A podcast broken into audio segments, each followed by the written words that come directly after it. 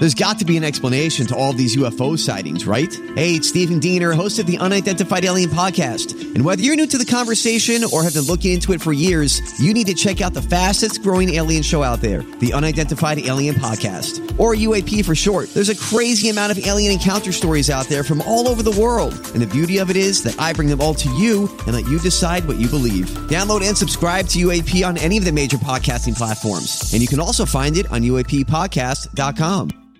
Hi, everybody. This is Adriana Trigiani. I'm the host of You Are What You Read. I have the privilege of interviewing luminaries of our times about the books that shaped them from childhood until now. We get everybody from Sarah Jessica Parker to Kristin Hannah, Mitch Albom, Susie Essman, Craig Ferguson, Rainn Wilson, Amor Towles, you name it, they come, they share. New episodes of You Are What You Read drop every Tuesday on Apple, Spotify, or any major streaming platform wherever you listen to your podcasts. This is the Tom Barnard Show. Sitting in for Tom, I'm Dave Schrader, along with. At the left hand, Ralph W. Basham, MD. Andy Brant Barnard. Cassie Schrader. We'll be back with more of the Tom Barnard Show. Michael Bryant, Brad Sean Bryant, what's the latest? Well, basically, we're trying to represent people who have been hurt, then talk to them before they talk to an adjuster. Uh, one of the key points is to make sure you know what your rights are before you start talking to the insurance company and they start asking you questions or they try to settle your case early and cheap. Well, what's interesting to me is, you know, a lot of people have fear of attorneys. It makes them very uncomfortable. They get nervous about it. What should I do?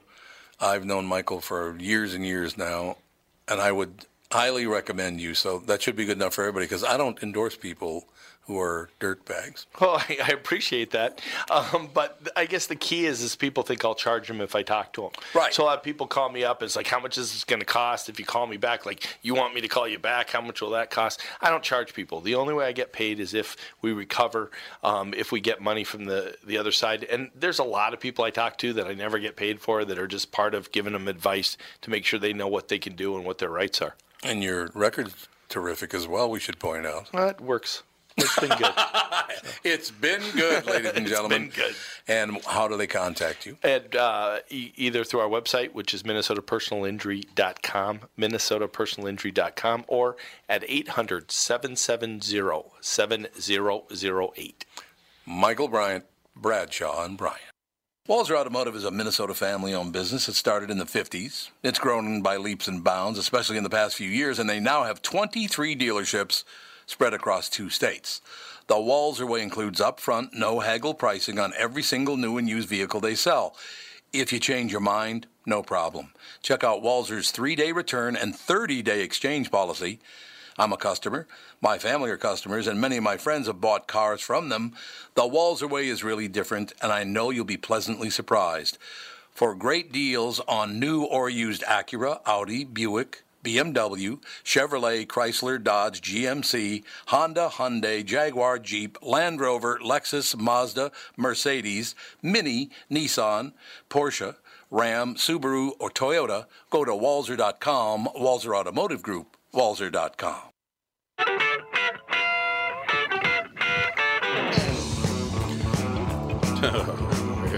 yeah, I was listening to that Walser commercial. They're going to have to start saying just the cars we don't serve. That'd be, it'd be easier for them.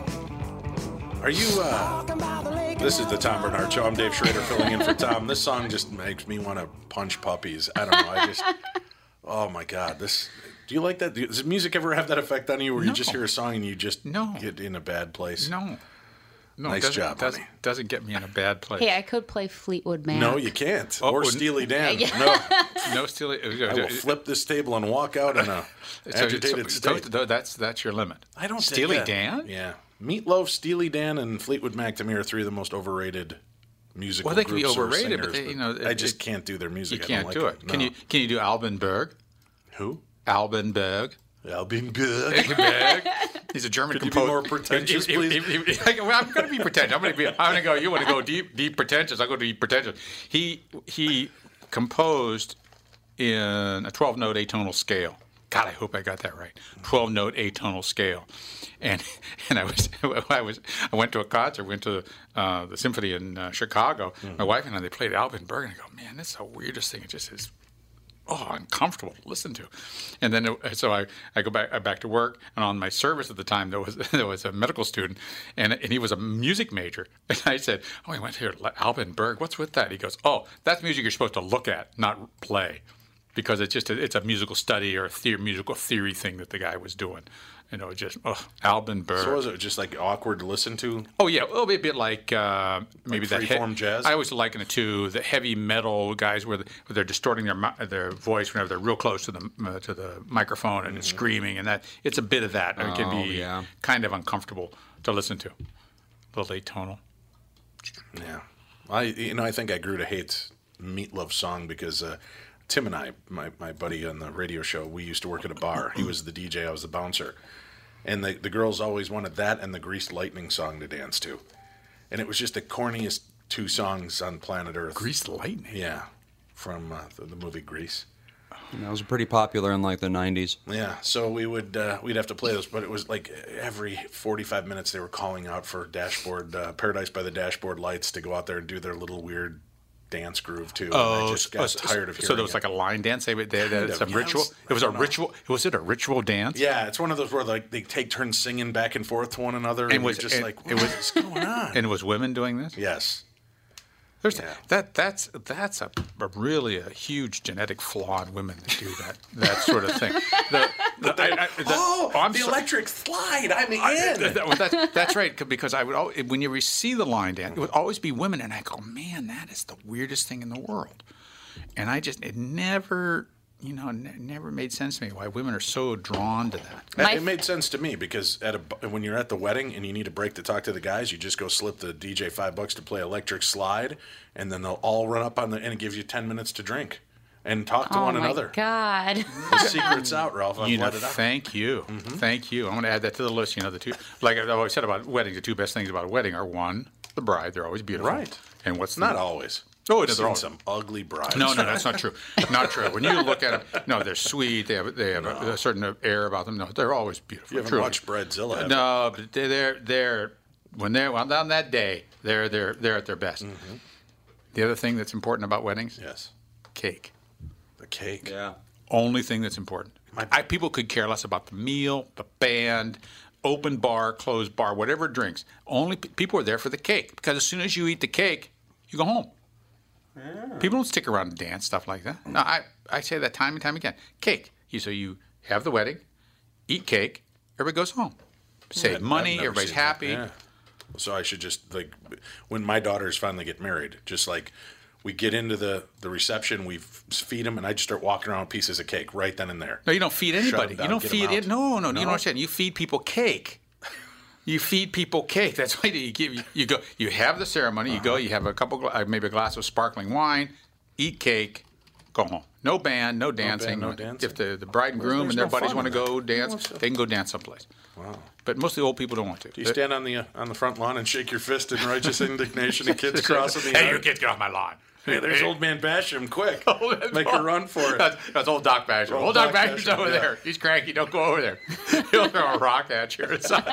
old Doc Basher's a little nuts. Old little nuts sitting out there eating your cake on your little plate, yelling at kids. That's right. My buddy paid an exorbitant amount of money uh, for a cake that tasted like a giant Suzy Q. Do you remember Hostess Suzy Q's? Oh yeah. Was it devil's food cake and then whipped the- animal fat with sugar? And That's all it and- is. And, what's your? Pro- I don't know why you But why would you spend like five hundred dollars for a cake that tastes like a ninety-nine cent Suzy Q? Because you have to. You have to for oh my that. god! You have to do that. You have to spend the money on the cake, even though regardless of what flavor it might be. Suzy Q. Didn't you make our cake, honey? No, I didn't, but I got it at Walmart. You did. hey, and good. ca- My oldest daughter got uh, Cake? My my oldest daughter Jen got um, ordained through the Universal Church of Life, and she came to perform our ceremony. We did it in my Sweet. living room.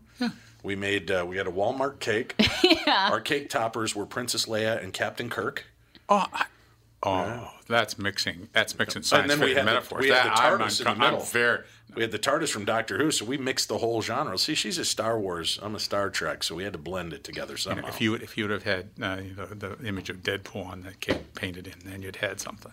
With a three with Deadpool on. Sitting on top of the TARDIS. No, no, no. You know, that would be the image that was on top of the cake. Oh. You know, him with the thumbs up or the heart. Maybe the heart. Heart would be good. Is that it? That's yeah, wedding thing, heart kind of thing. Where he does the heart thing. Yeah. Do uh, do the thing about the cake is that Lindsay likes, my wife likes, Uh-huh. The cheapest cake in the world. She likes that stuff. That Betty Crocker. no, no. Or do we go to wedding cake and you get the cheap wedding cake?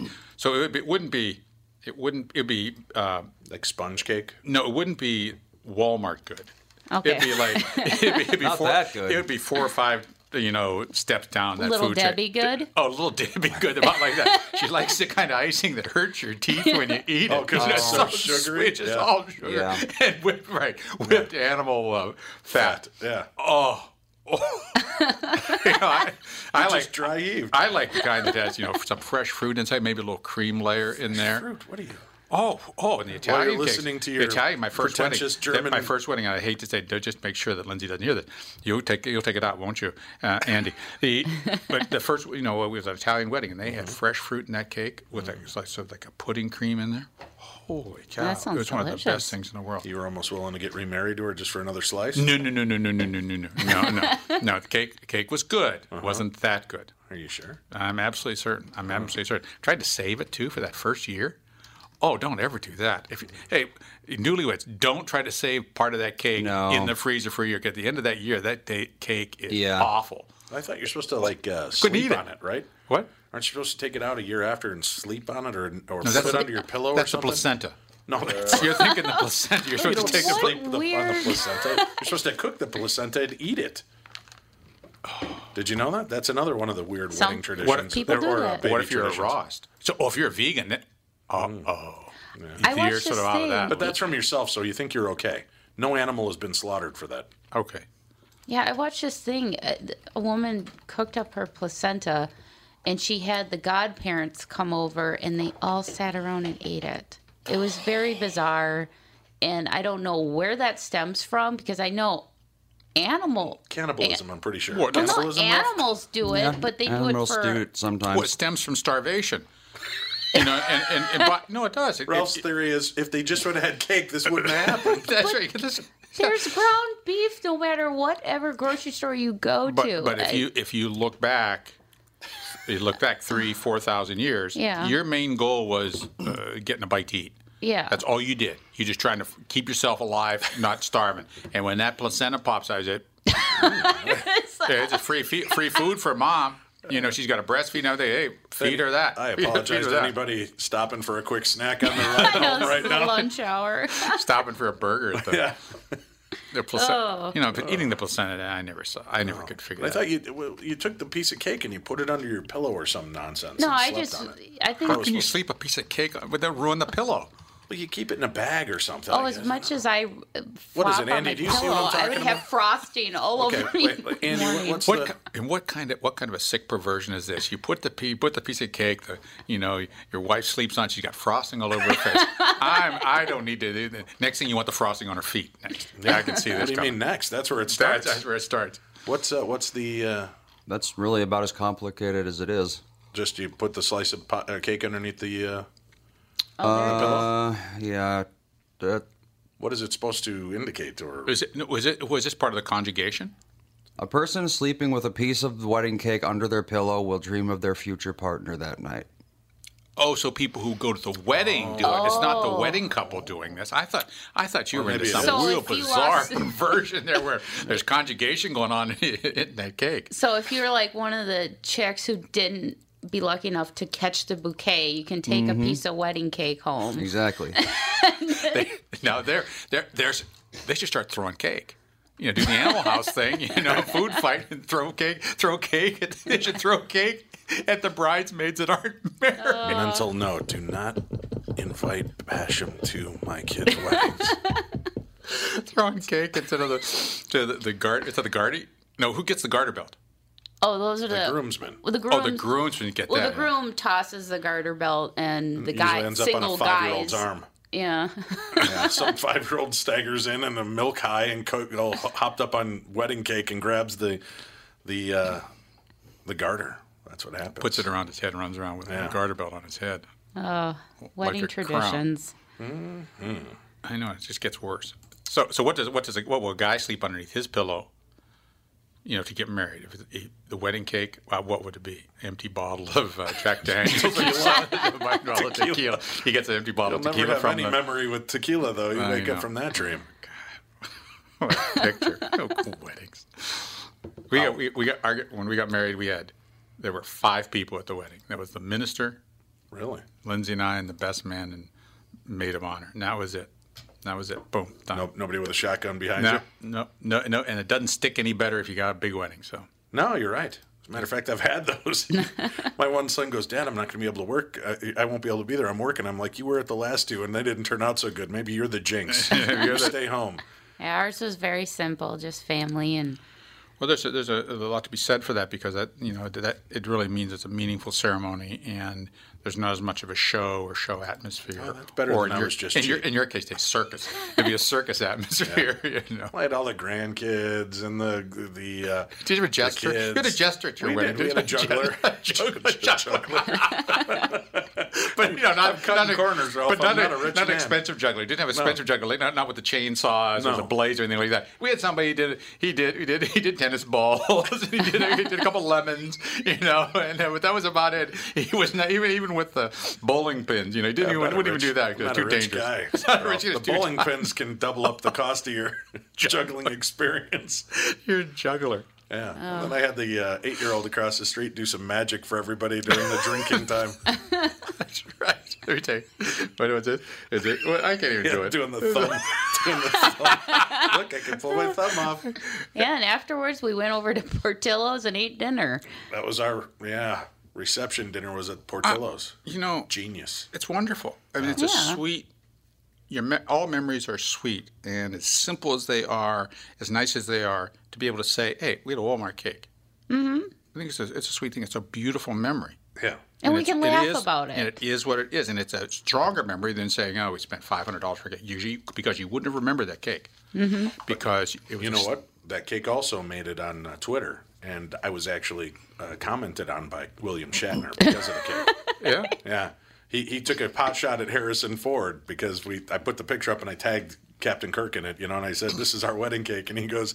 Uh, see what happens when you don't have your own Twitter account, Harrison Ford. And he's like, so I got acknowledged. So you- so you- by you know him well? Who? Very well? Shatner? William Shatner. Oh no, not at all. Don't at all. I just I Oh, tweeted you're just him. making it up. Oh, No, no, making it's it. true. I asked my wife. I tweeted the picture Yep. out and, and I tagged William Shatner in it. And he's very good at responding to some tweets.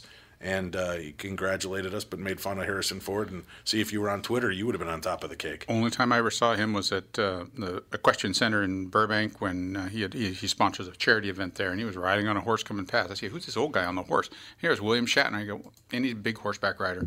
I think, cool, very cool. I mean, we went all geek for our wedding. I mean, Did you? when my boys kind of kind of walked me up the living room. So did, we we, talk, we talked about life's too short. Did you have did you have Dave wearing the uh, Ewok mask? no, he had a Star Trek tie on, and I almost wanted to wear my Chewbacca mask, but and then um, But Ja- but Dave, Dave did not. He did not want to give up that fantasy of kissing Chewbacca. But yeah, then I had uh, the Star Wars theme song inc- instead of the traditional bridal march song.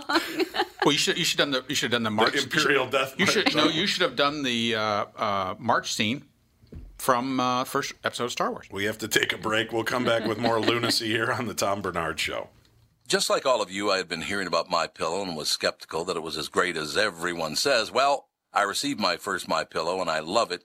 It's very comfortable, stays in that same exact position all night. Fantastic. Mike Lindell, the inventor of My Pillow, has a very special offer for Tom Barnard Show listeners. My Pillow is offering more than 50% off his four-pack special, which includes two premium My Pillows and two Go Anywhere pillows. If you're looking for a great night's sleep, now is the perfect time to get your first My Pillow.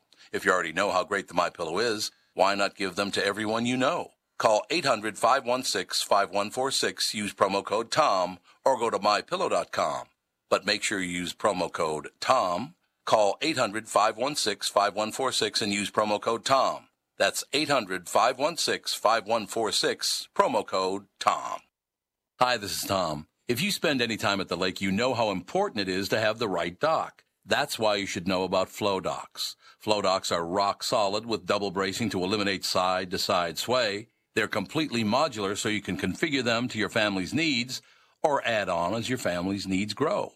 And get this, you can install, level, and remove your Floe Dock without even getting into the water. You see, Floe's passion to invent a better way to make life easier comes through in every product they make, right down to Floe boat lifts that are quieter, faster, and effortless to install and use. Are you starting to see a pattern here? Floe is about making things easy. My friends at Floe also told me that hockey star Ryan Suter bought a Floe dock and lift as he wanted the best for his family. See for yourself why they say they've been perfecting leisure time since 1983. See them at F-L-O-E-I-N-T-L dot com. Floe Docks and Lifts. A better way.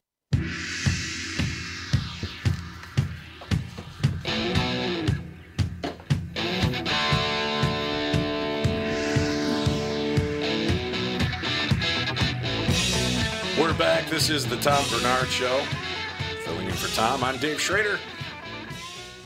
A lightning has killed an Arkansas father of two.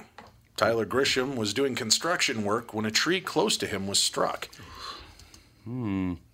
That happened last week as storms blew through central Arkansas, KARK reports. Tyler Grisham was working at a construction site Friday when a tree nearby him was struck. Grisham was also hit and rushed to a hospital, but it was too late. Grisham's father in law, Wade Bogner, told reporters the lightning had wreaked too much havoc for his son in law to be saved. The 27 year old was the father of two young daughters.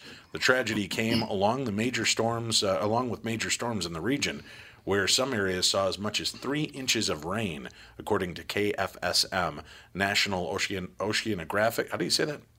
Oceanographic, yeah, I guess. that's it. Yeah, and uh, Atmospheric Administration uh, says Grisham was the fifth lightning fatality in the U.S. this year. Apparently, about 51 people die of lightning strikes every year in the U.S.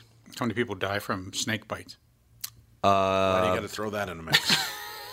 Why Probably do you it gives you a sense of just how unusual it is. it's very Oh, unusual. no, no, yeah. actually, I was- that was the wrong question. How many people die from bee stings? There's more people die from bee stings than snake bites.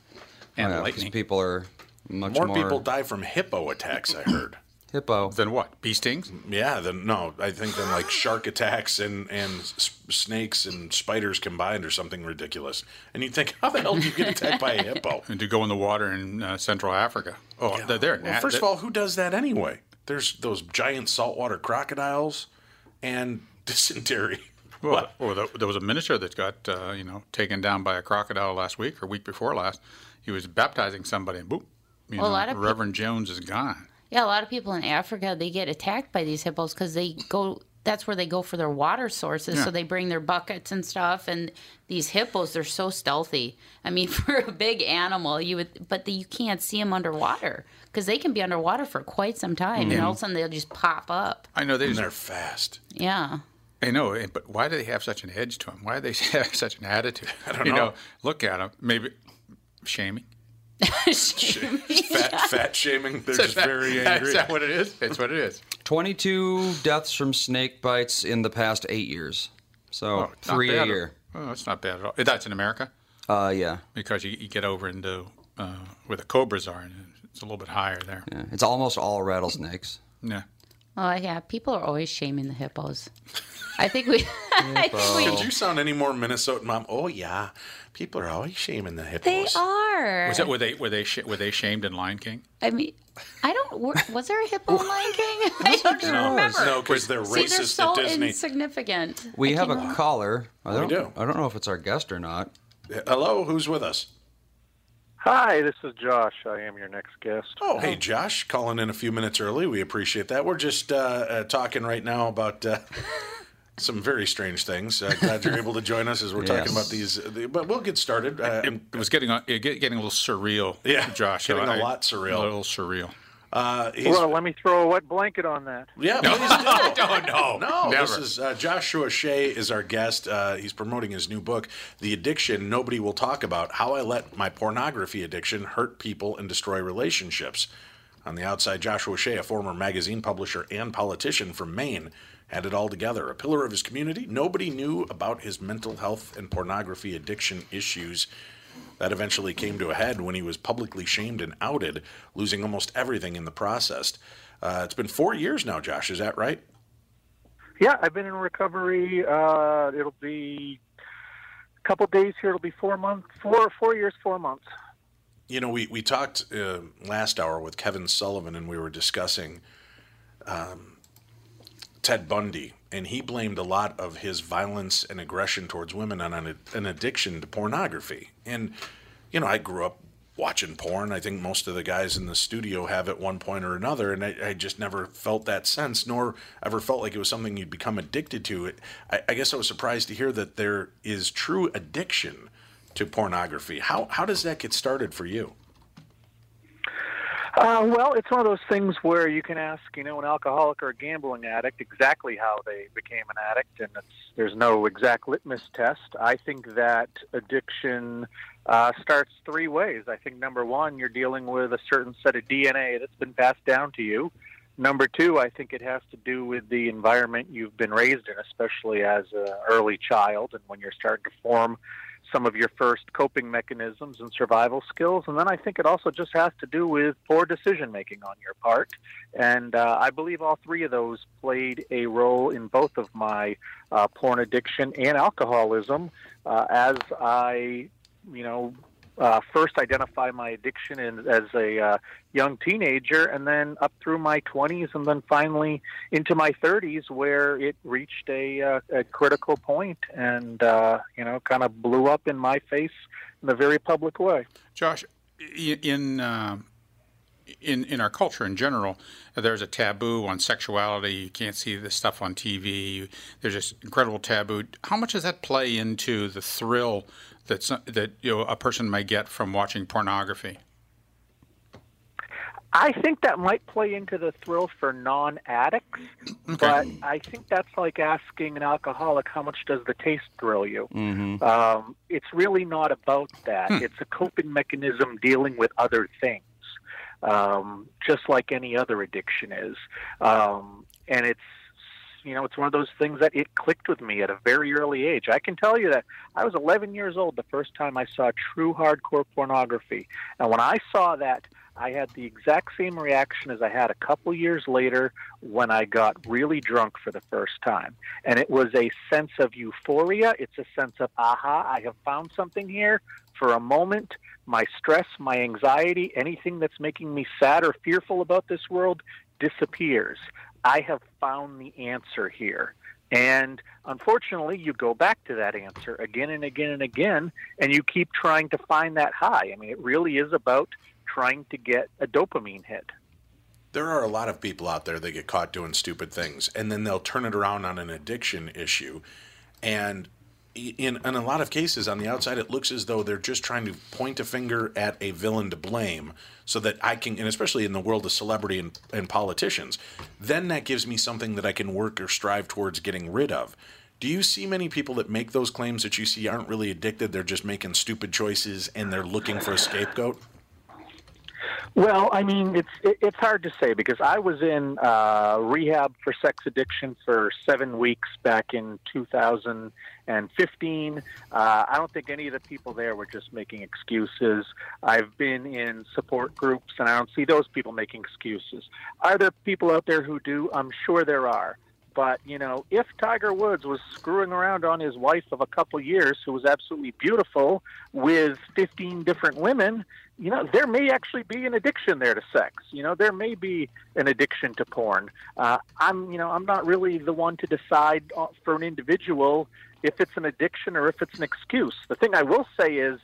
I don't use addiction, which I know that I have, as an excuse for my actions because, as I said, think your own personal decision making plays a big role in your addictions. When did you realize this was an addiction and not just a fascination? I think that I always recognized that I used pornography too much or more than the average person. Uh, probably when I was in my teenage years in high school, when you know my friends would you know find a porno tape, put it on, and everybody would sit around and you know crack jokes about it. And uh, and I was sitting there going, "This I, I want to watch this by myself for a very different reason."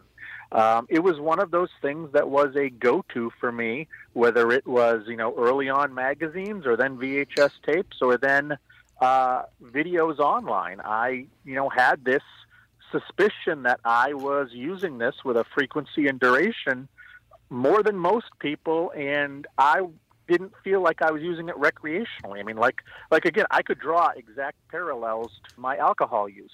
I knew that while I wasn't a fall down drunk, I knew that I utilized alcohol in a way that most people weren't. It wasn't recreational. It was medicinal. You know, I, am always fascinated by the fact that a lot of people will compare their lives or what they want their lives to be like to a movie.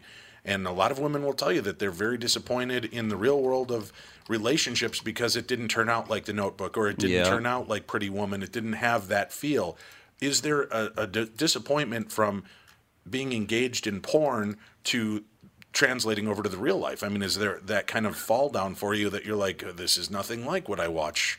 This is nothing like what they experience? Or is it a totally different kind of uh, reality that you're going well, through? Well, but that that's one of the uh, you know reasons I used pornography was to escape to a place, not necessarily where you know it was cheerleaders and hot blonde girls, but just escape reality. You know, the the woman on the computer screen or on the magazine page, she can't say no to me. She can't, you know, nag me to take out the trash. She is just there for my use it is a bit of a fantasy world. And it's interesting that you mention women in some of those movies. Uh, women who develop porn addictions at an exponential rate higher than men actually take it to the next level and act out on it. And when a lot of them have been asked and surveyed what happened, they do cite movies like that, saying that, you know, they're, the man is looking for a physical release with the pornography. Uh, and they get it. The woman is looking for some sort of connection, and pornography doesn't have it. So far more women actually act out than men uh, after uh, pornography and uh, have it escalate. Josh, you, you mentioned that you, you you'd, uh, you're recovering from sex addiction as well. Is that synonymous with the, the pornography addiction, or is that something separate? Well, I, I, I, use sex addiction as a catch-all because everybody uses sex addiction as a catch-all. Unfortunately, right now, the DSM, which is kind of the Bible that's used by psychologists, it doesn't have sex addiction listed. The only behavioral addiction right now in there is gambling addiction. I think another five, ten years there will be sex addiction, but I think it needs to be broken down. Um, when people say sex addiction, I think they're thinking intercourse. And that was never my issue. I've been faithful to my wife for 15 years. Um, I think, and there are also people um, who I've run into in some of my support groups in rehab who had issues with exhibitionism um, or other, you know, things that you don't think about when it comes to sexual behavior, and they had compulsions and addiction towards those. So, sex addiction is used as a catch-all. I know in my case it was it was specifically porn addiction. In, in the in, and if you look at uh, activity addictions rather than chemical addictions, and they certainly are related. But if you look at activity addictions like gambling, uh, maybe uh, pornography, uh, sex addictions, uh, maybe even you look at people that do uh, some of these crazy, super dangerous wingsuit flying things. They could look at that as addiction yeah. because they get this. It's it's this dopamine uh, hit or this dopamine high that they get as a result of it? Is that is that what they're is that what, would you say that's a common thread? Yeah, that's a common thread. And that's actually a common thread with people who have drug addictions, alcohol addictions, and food addictions as well. While those also have other physical side effects based on the chemical being or the, the substance being placed into their body, every addict is looking for that dopamine hit in their in their brain. And what causes the addiction is that you start to actually flood your dopamine receptors. You essentially fry them. So the alcoholic needs to start drinking more or drinking, uh, you know, higher proof alcohol. The porn addict has to go from magazines to videos to, you know, live chat rooms. Uh, it, it escalates because you do so much damage to your dopamine receptors that you need to just keep escalating to reach where you once did. Um, and that's true basically across all all addictions. So in the case of Bundy, it- went from these type of what most people would look at as just mild addiction to something else. It was probably his dopamine levels that he was engaging or trying to engage that kept escalating his um, his actions. Well, while I'm sure there were a few other uh, crazy things at play, um, I would absolutely believe that because, I mean, you can do the same thing just so many times before it's no longer exciting or it no longer gives you anything. Now, there's there's a reason why some people can drink six beers and feel nothing. It's because they've had, you know, they've built themselves up to that point. There's a reason that there are people in Vegas who can bet a hundred dollars and get a little thrill, and there are people who can bet ten thousand dollars and get no thrill at all. Um, you know, it's it's it's about hitting that receptor in your head and you know scratching that little itch. Josh, we're up against the break. Can you stay into the next segment a little bit more? Absolutely, be happy to. All right, we'll do that. We'll continue talking with our guest, Joshua Shea, when we return. And we will have a link up to that uh, book on our site at the Tom Barnard Show, so make sure you check that out. We've got a lot coming your way. One more segment left here on the Tom Barnard Show. We are here with Chris Lindahl. What's the latest? Chris Lindahl Real Estate, the real estate brokerage, is finally here. We've declared our innovation independence. Your innovation independence. You're you're dressed independently today. I will tell you that. That's you look good, man. You look great. Thank you. And we also have something super exciting for KQ listeners. We are going to give away a free listing side commission now through June 29th. How's that work? So, so we're going to sell someone's house for free. What? Yeah. That's Yep. pretty good. Yeah, and it's just a way of saying thank you. And KQRS has been amazingly supportive to the Chris Lindahl brand and now to Chris Lindahl Real Estate. It's a way for us to say thank you. It's also not a bare bones offer. So everything that Chris Lindahl does to get you top dollar for your house, we're still going to do, and we're going to do it potentially for free for one listener. Now, how do people get that done? How, how, how do they qualify for the? Was it a drawing or what is it? Yep. So it's so it's a drawing. So you can go to chrislindahl.com. That's Chris with a K, and you can click on the free listing side commission giveaway tab to sign up, or you can call 763-401 sold. That is a wonderful thing. And when uh, when do they need to do this by? So the deadline is June 29th. June 29th. And how do they do it? They go to chrislindahl.com. That's Chris with a K, or call 763 401 sold. And I just want to say thank you so much for all of the support during our transition. We're super excited, and we're bringing innovation to another level. It is a wonderful thing. Chris Lindahl. Thank you. You're a good man. I remember when my older brother came home from Vietnam and how proud I was to be seen with him in uniform. I'm a huge supporter of our military men and women and always have been. I've also got a soft spot for women and children. Lincoln said in his second inaugural speech that we should take care of the wounded and care for the widows and orphans.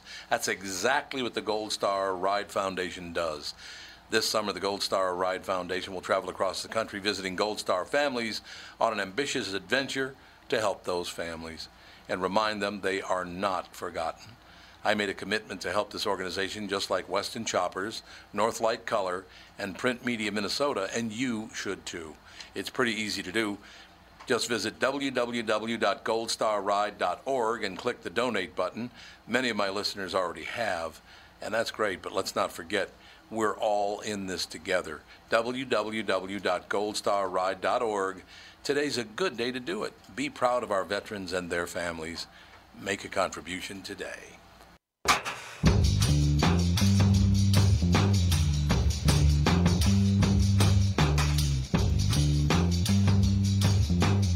Wrapping up another edition of the Tom Barnard Show. Sitting in for Tom, I'm Dave Schrader. Our guest is Joshua Shea. His book, The Addiction Nobody Will Talk About How I Let My Pornography Addiction Hurt People and Destroy Relationships. He's almost four years addiction free now and has released this new memoir about his journey to rock bottom and back up again. Uh, Josh, can you tell us a little bit about what was it like? What brought you to that rock bottom, the final straw that broke everything down? Um, well, um, I had been a magazine publisher successfully for four or five years.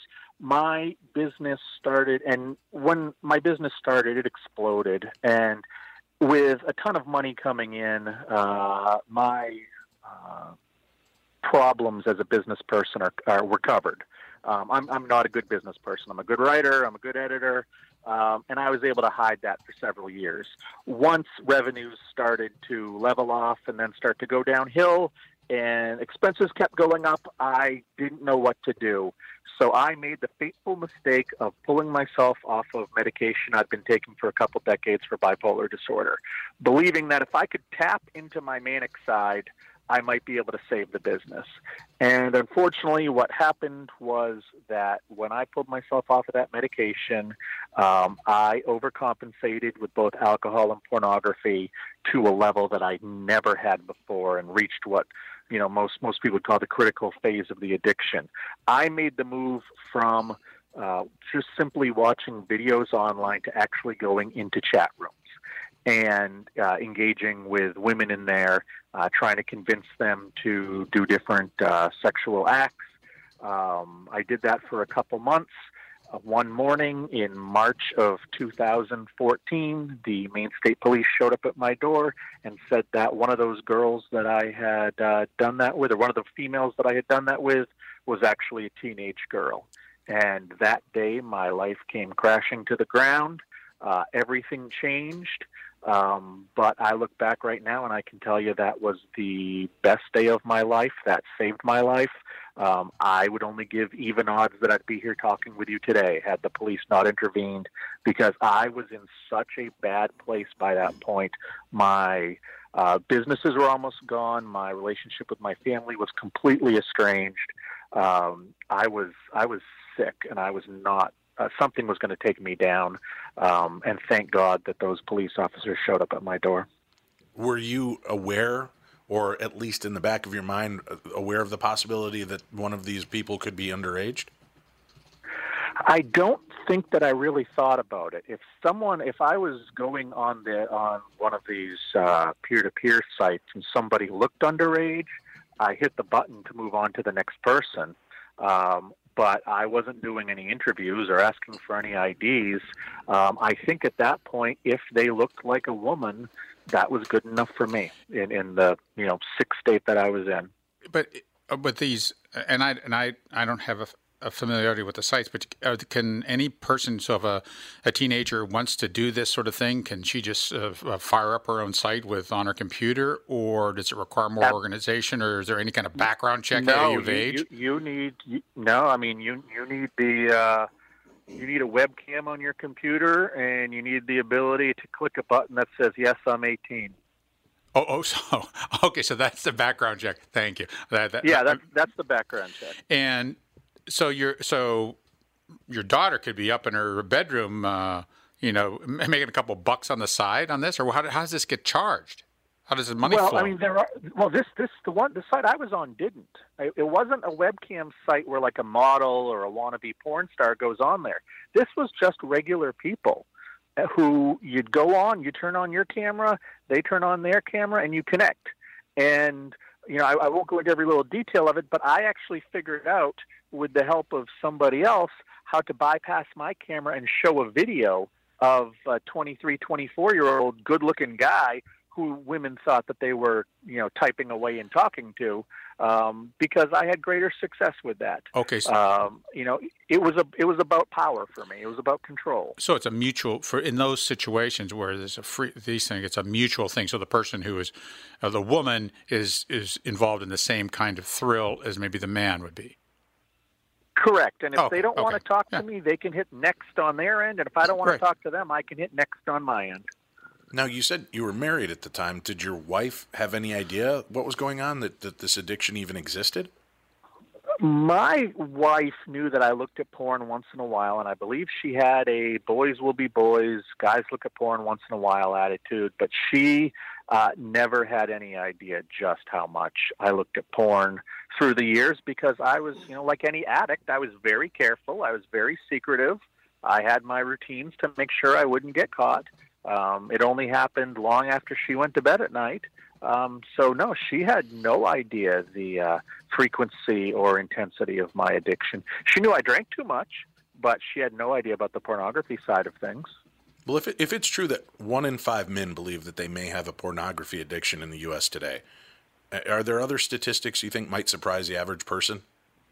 Oh, absolutely. And you're talking about men overall. Right now, men 18 to 30, one out of three believe they may have a porn addiction. um, which you know blows my mind. There is a uh, there was a study. The results just came out um, probably about two months ago now. Uh, wasn't about porn addiction, but it was looking how pornography is used in marriage and among uh, people 18 to 40 years old. Uh, I think it was 40. Um, 98% of married men in that age group had looked at porn in the last six months. 98%. And about 70% of women had looked at porn in the last six months in that age group. Um, the U.S. Department of uh, Labor, a couple years back, released something saying that, you know, 24% of people had admitted to accessing pornography on their computer in the last year at work. Um, you know, there, there, there was another Canadian uh, uh, researcher who uh, a few years back was trying to do some kind of study on pornography, and after six weeks had to abandon the study because he couldn't find any men who hadn't looked at pornography yeah. in the last year on a computer. So he had no control group. I mean, this is a real big deal. And I'm not saying that everybody is an addict, but we're not even admitting that we look at this stuff casually on the computer. And statistics show that it's a huge amount of people, and obviously it becomes more as you get younger and more and more internet savvy. Um, that are looking at this stuff on the computer. So when there's more people looking at it, when you have easier access than you've ever had in the past, you're going to have more addicts. And part of the reason for me putting out my book was to try to show people that number one, there is no stereotypical addict. It's every type of person, and there is uh, there is a need for more help, for more resources. There may be guys like me who casually looked at porn for a couple decades who will pick up my book and see where it can lead to. You know, I I know for 99.8% of my life, I never would have gone into a chat room like that and engaged with a with a real life woman like that. But I reached a point where I did, and if I can reach the point that I did that, you know, any porn addict can take the wrong turn and end up there as well. So I'm trying to be a bit of a cautionary tale. Uh, how big is the porn industry? I mean, what, as far as dollars per year? You'd have to, you know, well, the, the challenge is number one, defining what porn means, and then deciding which number you want to go to. I've seen anywhere from three billion to fifty billion. You know, it's it, it's a giant, huge industry that you know since there's been uh, currency has been around, and it's not mm-hmm. going to go anywhere. Uh, my my my fight is not with the porn industry because I think as an adult you should be able to do whatever you want. You know, I can go to a local casino and gamble, and I don't mind blowing twenty dollars on a slot machine and then walking away. I don't have the gambling gene, and I don't want anybody to tell me I can't gamble. I don't think anybody, you know, I don't think this is a, a fight against the porn industry. I think it's just about educating people that porn addiction is a real thing and that it can have ramifications, and you have to watch out for it. What should a listener do if they believe that they have someone close to them that has this pornography addiction? And yeah, I'm looking at you, honey. no, but seriously, what, what should what should a listener do if they have someone in their lives that they think is dealing with this? Well, um, the first thing that they should do is, you know, take a look at uh, the difference between, you know, habit and addiction. A habit is something you do regularly with some sense of reward. You go jogging. You you go to work every day. We have hundreds of habits in our lives. Uh, if it's an addiction, it's actually reached a point where it's causing negative consequences in their life, and it's a situation where they want to stop and they understand the negative consequences, but they just can't stop. Uh, if that's somebody that you know, someone close to you, you know, sit down and talk to them about it. If you're going to talk to them about it, there are two things. Number one, don't judge. They are looking at things, even if it's the most vanilla porn on earth, we still have these great taboos around pornography. Um, if it is exotic stuff, still don't judge. That's what people worry about is judgment. And number two, make it a very safe place. You're not looking to throw somebody in the trunk of your car and drag them to rehab. You're not looking to do anything other than to just have a conversation with them. If you can create a safe, judgment-free place, you're more likely to have a conversation. And then you can find out how much of a problem do they have? Why do they think that they look at it? And, you know, suggest sitting down with a therapist. Um, and talking to them and finding out what are the real reasons behind your addiction. Because, as I mentioned, addiction is just a symptom of a larger problem in about 90% of people who have it. So, if you can get to the root of that larger problem, as I've done through therapy over the last four years, um, it's actually a lot easier to stay away from those addictive behaviors when you know what causes them. Yeah, a close friend of mine uh, who, whose wife actually uh, does uh, uh psycholo- psychological care for uh, people who have addictions and whatnot. When he speaks to uh, when, at his meetings, he always says that you didn't become an alcoholic because your car broke down in front of a bar. And you know you don't become right. a, a, a, porn addict because your car broke down in front of a gentleman's club. I mean, it is. It, no, it, there are exactly. other pieces to this that you have to respect, and and I would I would assume that just like uh, chemical addiction, um, these. Uh, pornography addiction, you have an arrested development at some point, and you need to start getting beyond that and helping some of those other issues and some of whatever those may be. And everybody's different you know it's uh, a- absolutely yeah. absolutely and learning you know it, it, recovery isn't easy. It's hard work. It's painful work. It makes you angry. It makes you sad. It makes you confused. But if you can get through it and figure out, you know, the way I describe it is that you take who you think you are, you take all the pieces of the puzzle apart, take a look at them, put the puzzle back together, and you've got a different picture. Um, you know, it's it's it's challenging, but it's been one of the most rewarding experiences of my life because it's helped me understand how I became the person I did. RecoveringPornAddict.com is the website to check out. Joshua Shea, our guest, and we again will have a link up for the book. Yep. And you can follow us on social media and on the website at the TomBarnardShow.com. You'll be able to find the information on the addiction. Nobody will talk about how I let my pornography addiction hurt people and destroy relationships. Joshua, thank you for being open and coming on to share with us today. And thanks for giving me the time. I certainly appreciate it. It's a pleasure. Thank you, and good luck in your uh, continued fight to uh, make right. I appreciate that you've got that fortitude to come forward and realize that that's not what defines you. Changing your life is. So good job on that, and thank you for uh, offering up help to others. Thanks a lot. You've got it. LA Nick will be in studio tomorrow. I think Doug is off, right? Doug yep, is, yep, he's in Boston. He's on the road. You've also got uh, guests John Tamny that'll be calling in. The End of Work, Why Your Passion Can Become Your Job, and Kaylin Gao will be a part of the show. Who's Kaylin Gao? Oh, jeez. I don't have the calendar up. I, have got it up. I can't see anything. It's just a name. Yeah, I haven't put that, that info sometimes, in. Yeah. Oh, I know. What? He wrote a book on how to raise strong daughters. Oh, very For. Father's Day this week. You know, it's funny. I, I when I was married in my past life, uh, I'd gone away to an event, came back. My wife is livid with me. She said, we, "You have an, a porn addiction. We need to talk about this." I'm like, "What are you talking about?" She shows me this picture that I had screen capped, and it has a 900 number underneath it. And it was an actress from the 80s when I was a kid. She was on Electra Woman and Dyna Girl. And my buddy and I were talking about it. And I did some research trying to find out what had happened to her. And I said, Did you call the 900 number? She goes, No, we don't need to blow money on that. I go, It's Psychic Friends Network. And how do you see a woman in 2005 with blown out 80s hair and a thick blue turtleneck on and a 900 number and, and, assume that it's porn. What kind of weird porn do you think I'm into? and she, I finally walked her through the, sta- the lines to show her what this picture had come from. And her response to me is, Oh, I've got some explaining to do to my friends. I'm like, what?